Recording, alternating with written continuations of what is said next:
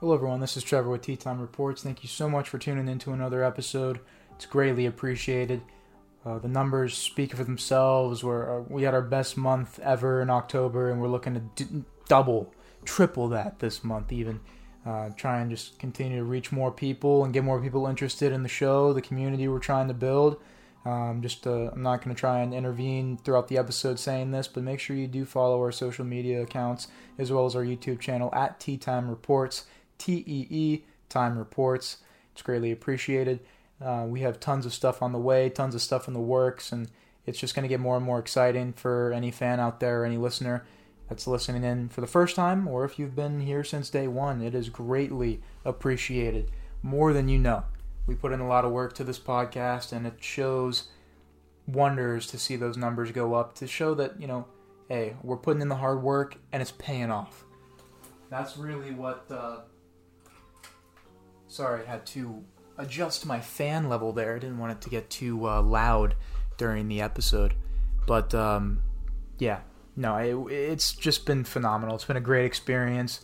Uh, made some friends along the way, just networking and just spreading the word about the pod. And, you know, it's really awesome that we can talk about and discuss what we love and things that are controversial and entertaining. And uh, just overall, this doesn't feel like a job. It doesn't feel like a chore. It's it doesn't even feel like a hobby. It feels like something that I was supposed to do, you know, and I enjoy that very much about it. But this episode, we have a lot to discuss regarding the Detroit Lions, and I'm going to go ahead and call this like their mid-season mark, if you will.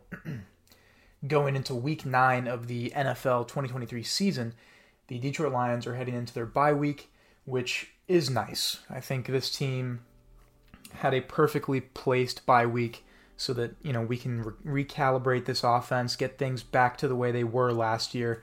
With the addition of before the trade line trade deadline, we did send away a sixth round draft pick for Donovan Peoples Jones Jr. Um, for from the Cleveland Browns wide receiver wearing number 11. Probably going to be wearing something different for show because Kalif Raymond is that number 11 for us. But uh, it's a good addition, good depth guy, instantaneously um, probably going to be wide receiver two or three, um, potentially two. I would imagine so, because Amon Ra in the slot, Jameson at one or two, and then Donovan People Jones can be out there with Josh Reynolds and company. But uh, you know, heading into this bye week, there's been a lot to reflect on. We were humbled by the Ravens. We beat the Chiefs week one. Lost in OT versus Seattle we've beaten good teams. You know, we went to Tampa, beat Tampa, that decent defense, above average defense. We've played good opponents. we haven't had a cakewalk entirely. Um, and it's just going to show, especially down the line. We do have some games, and I will go into the remaining schedule as well towards the end of the episode, kind of giving potentially a guess on my uh, on the final record of the Detroit Lions in 2023. But I guess overall, we can get into some team stats here. Total points per game, the Detroit Lions are averaging 25, opponents are averaging 20 against them. Total points 200, opponents 165. Total touchdowns 24, 19 on them. Total first downs 176, 150 were given to opponents. Rushing first downs 58, 36 were given to opponents. Passing first downs 107, 94 were given to opponents. First downs by penalty, 11, 20 were given to opponents. Third down efficiency, 46 out of 113, 29 out of 89 for the opponents. Third down percentage, 40.71, 32.58 for opponents. Fourth down efficiency, 8 of 17, 5 of 11 for opponents. Fourth down percentage, 47.06, 45.46 for opponents.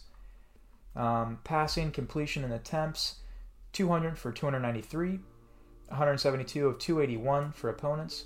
Net passing yards over 2,000, over 1,700 for opponents. Yards per pass attempt averaging 7.4, um, 6.9 is the average for opponents. Net passing yards per game 260.3, 220 for opponents. Passing touchdowns 12 and 11 for opponents interceptions 5, 7 for opponents. Sack yards lost, 16 sacks for 100 yards lost so far. 21 for 176 for opponents. Rushing attempts, 244, 164 for opponents. Rushing yards, 1,051, 614 for opponents. Yards per rush attempt, 4.3, 3.7 for opponents. Rushing yards per game, 131.4, 76.8 for opponents. Rushing touchdowns, 11, and 6 for opponents. Um, returns, kickoff total, 8 for 160. Um, average kickoff return, 20. We need to definitely jolt that up. Interception total, 7 for 116 yards. Average interception yards, 16.6. Um, Jack Fox, our punter, average net punting yards is 27 for 1,022. Uh, 1,229, excuse me, yards. Field goal, um, good attempts, 11 for 13. Touchback percentage, 58. Total yards, 46 for 458 on penalties. Average per game, 57 yards per penalty. Um, for penalties, excuse me. Time of possession, 33.54. We're winning time of possession nearly every game on average. Miscellaneous fumbles lost. We've lost. We've had nine fumbles and lost five. Turnover ratio is zero. And 64 for opponents. Hmm. Um, getting into some individual player stats, though. Obviously, Jared Goff, my guy.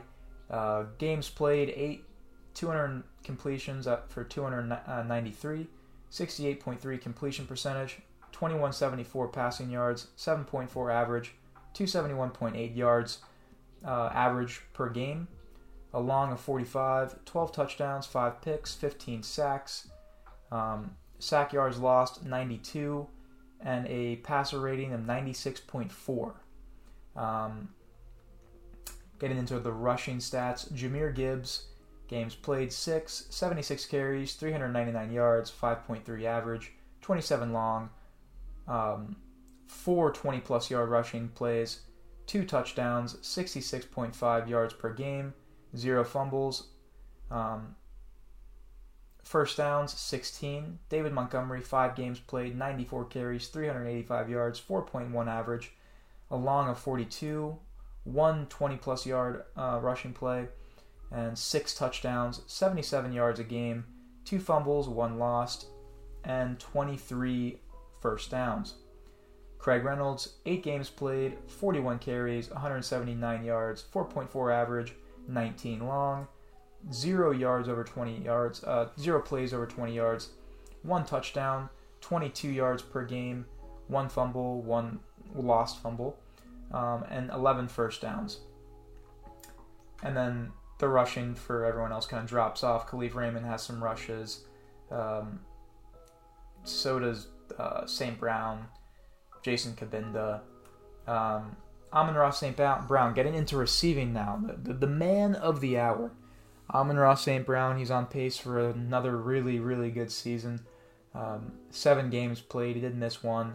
57 receptions, 78 targets, 665 yards, 11.7 average, uh, three touchdowns, 44 long, nine plays over 20 yards, uh, 95 yards a game, one fumble, one loss, 242 YAC.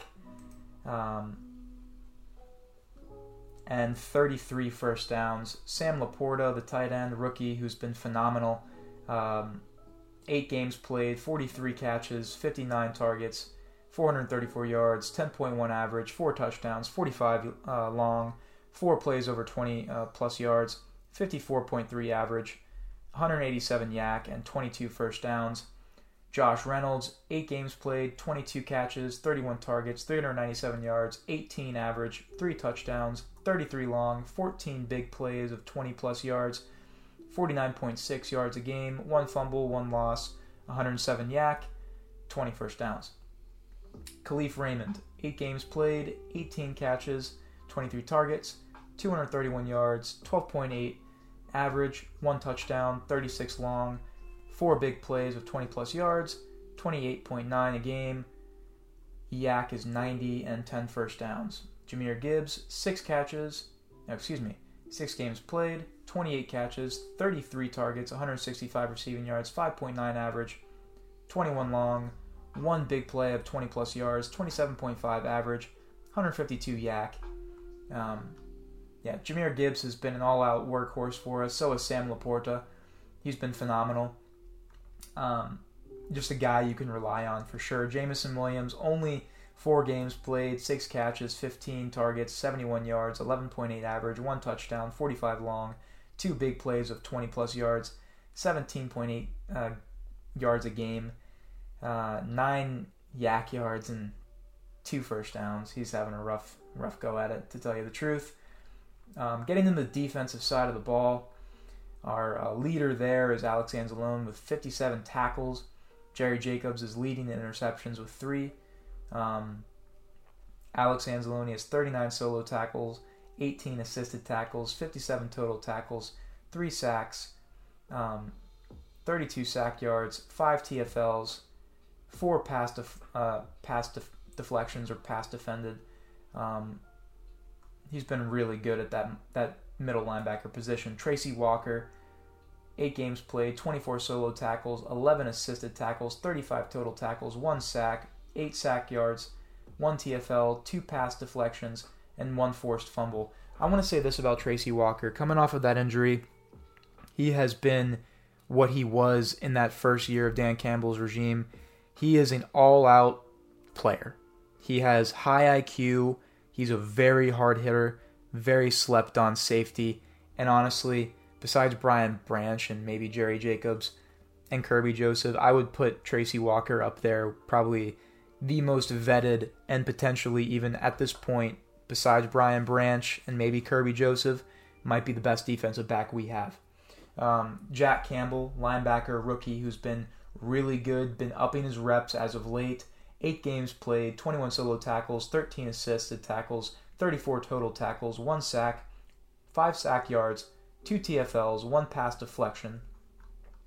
Derrick Barnes, a guy that's really stepped up to the plate as well, um, and just been what we really wanted him to be. He's been a guy, hard nosed player, always around the ball. I'd never see him like miss like run gap assignments. A little bit of a liability in coverage, but in my opinion, he's better in coverage than Anzalone in some aspects. But just shout out to Derrick Barnes, um, having a decent season so far for himself. Two TFLs, a sack, a forced fumble, uh, 34 total tackles. Jerry Jacobs as well, seven games played, 34 total tackles, one sack, two TFLs, a forced fumble, and like I said, those three interceptions definitely help. Um, getting into Kerby Joseph, six games played, 33 total tackles, five pass deflections, uh, one interception for 15 yards, and I'm trying to see what this stat is. Sorry about that.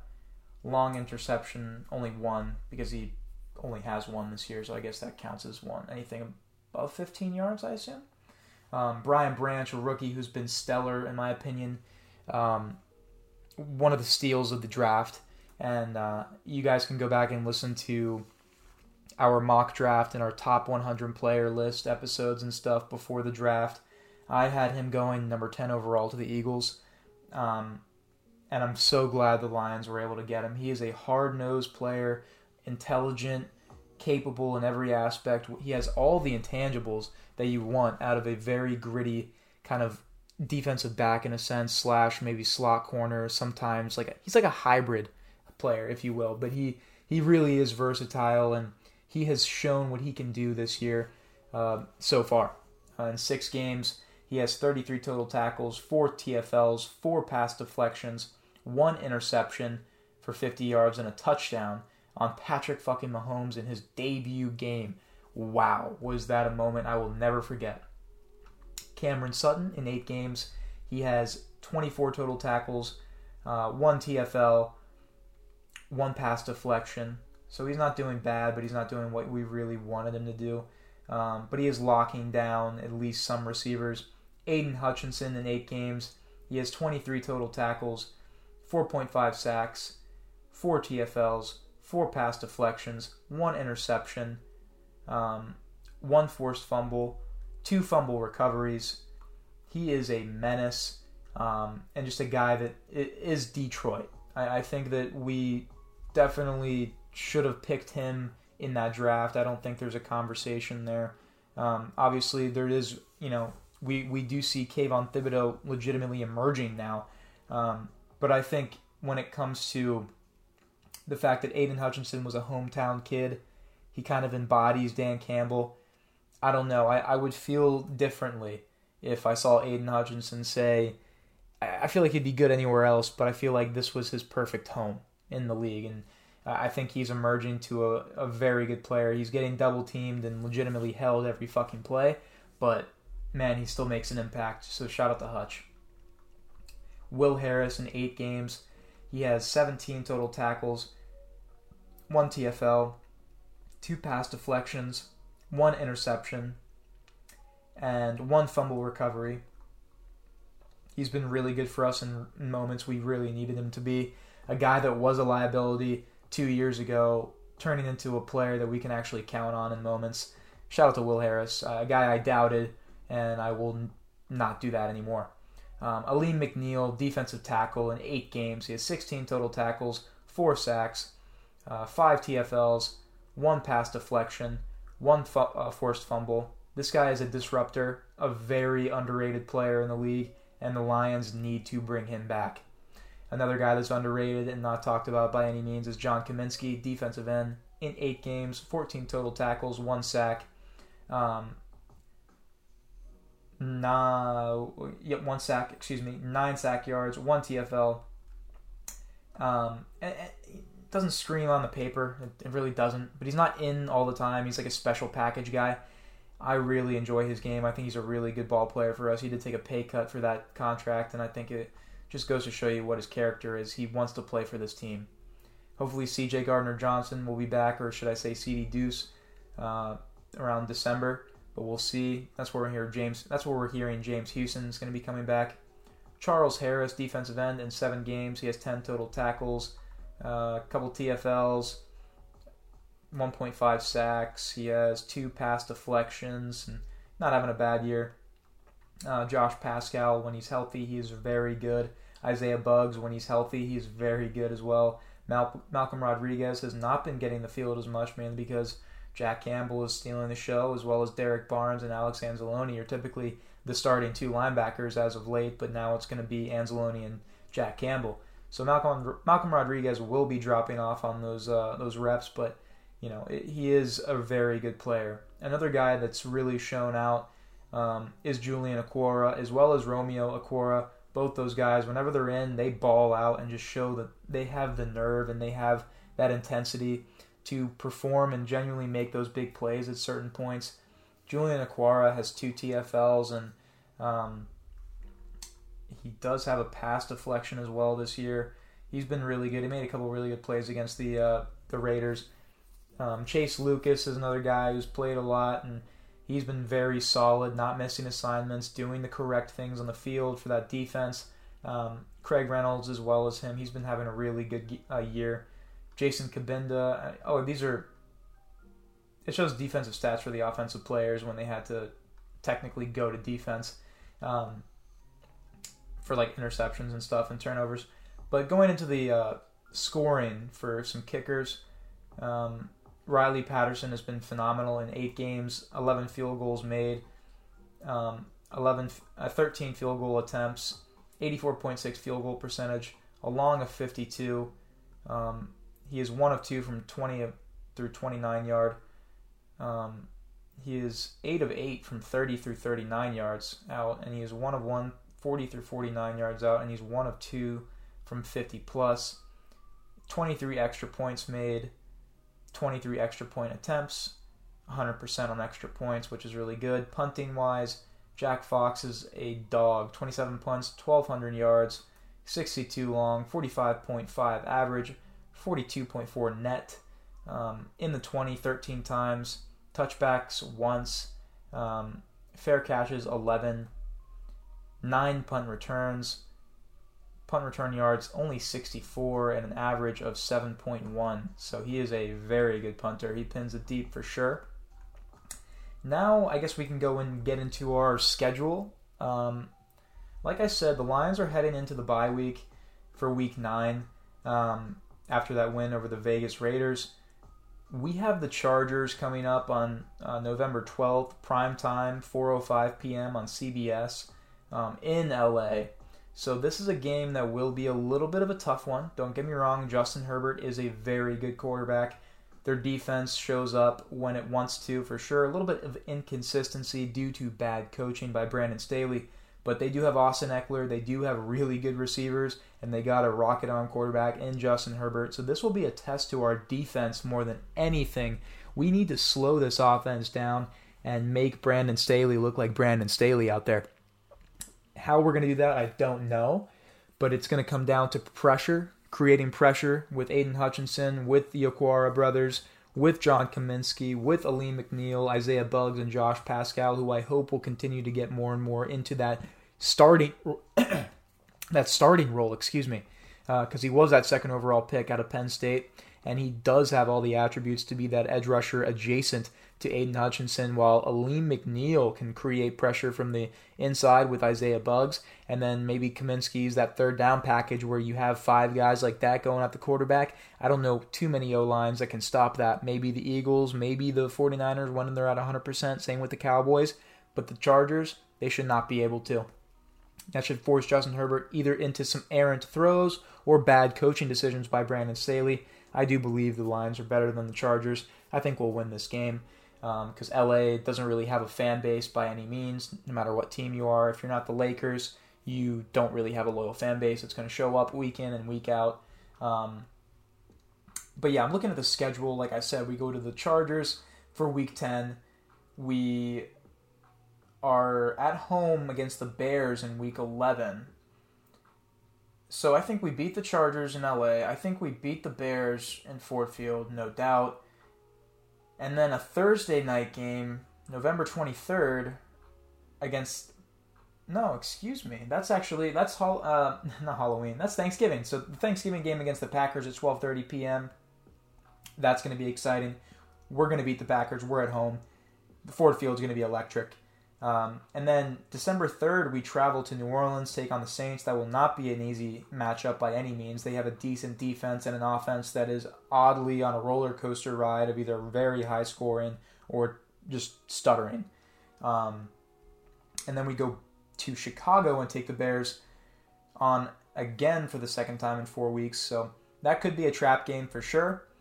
Um, definitely got to keep my eyes out on that. But and then for week 15, we go play Denver in Ford Field. And then to close out the season, uh, we go Minnesota at Minnesota in week 16. Then we go do at Dallas week 17. And then week 18, we play Minnesota at Ford Field. And they're determining that that time. It might be a primetime game. As well as week 15 against the Broncos, they're determined they are determining that time as well so that could be flexed into a primetime slot. But I look at these games, and realistically, we could lose against the Chargers. We could. There's a chance of that. But realistically, I think we win that. We win the first matchup against Chicago. We sweep Green Bay. On you know, we we finish them off pretty much. Uh, we beat. Uh, I'm gonna say we lose to New Orleans in New Orleans. We go to Chicago, we sweep the Bears, we come back to Ford and just annihilate Denver, go to Minnesota. Uh, depending on how they're looking, yeah, no, we're gonna sweep Minnesota this year. They don't have Kirk Cousins. I don't know what they're gonna do. We win in Minnesota. Dallas, uh, that's a question mark. So I think out of the remaining eight games, we should at least win five or six of them and that'll be the Lions' best season since when? The fucking 90s? I mean, man, they've been very bad for a very long time, and that's why this is such a crucial season for the Detroit Lions fan base, but as well as just the organization. They are trying to put this together because they know this will be historic if they can actually pull it off. I'm not going to sit here and say they're going to win that big game, they're going to make it to the promised land, but if they could win a wild card game, if they could maybe even go win the divisional, My God, you know what Ford Field, you know what Detroit would be doing? Oh, they they would be they would never they wouldn't even know what to do. They've never had success ever as a fan base. If they were able to do something like that, and that's why this team means so much to me, man, because 2 years ago they were thir- 3 13 and 1. Then they started out 1 and 6 last year. Then they go 8 and 9. And now look at them. 6 and 2. They beat the Chiefs in Arrowhead in week 1. The opener. I mean, and now they're, you know, they had their checks and balances here and there. The Ravens checked them for sure. Seattle, that was a wild shootout game. That could have gone either way. It really could have. I think I think that actually is a huge signifier to maybe even the Lions and Seattle being on that kind of same level. And honestly, if that's a matchup in the playoffs, uh, I'll I'd pay pay per view. That's gonna be a good fucking game. Um, but definitely something to look forward to. But I will say this: we need to have a looser offense. Jameson Williams needs to it, he needs to click with Goff. It needs to start clicking now. Ben Johnson needs to not do those pretty little end around jet sweep runs like he was against the Raiders. They were stuffing it all day. I genuinely believe we need to go back to that play action, rely on the run. We're not getting the same efficiency out of our running backs as we did last year because Jamaal Williams had that one of one type season. But I do like what I'm seeing out of Jahmyr Gibbs. I think he's going to have the upside to be better than any running back the Lions have had in the past couple years, um, and hopefully continue to be consistent. But get the run game going, get Jahmyr going, get David Montgomery back, and I think things will start going back the way they were regarding the point scoring.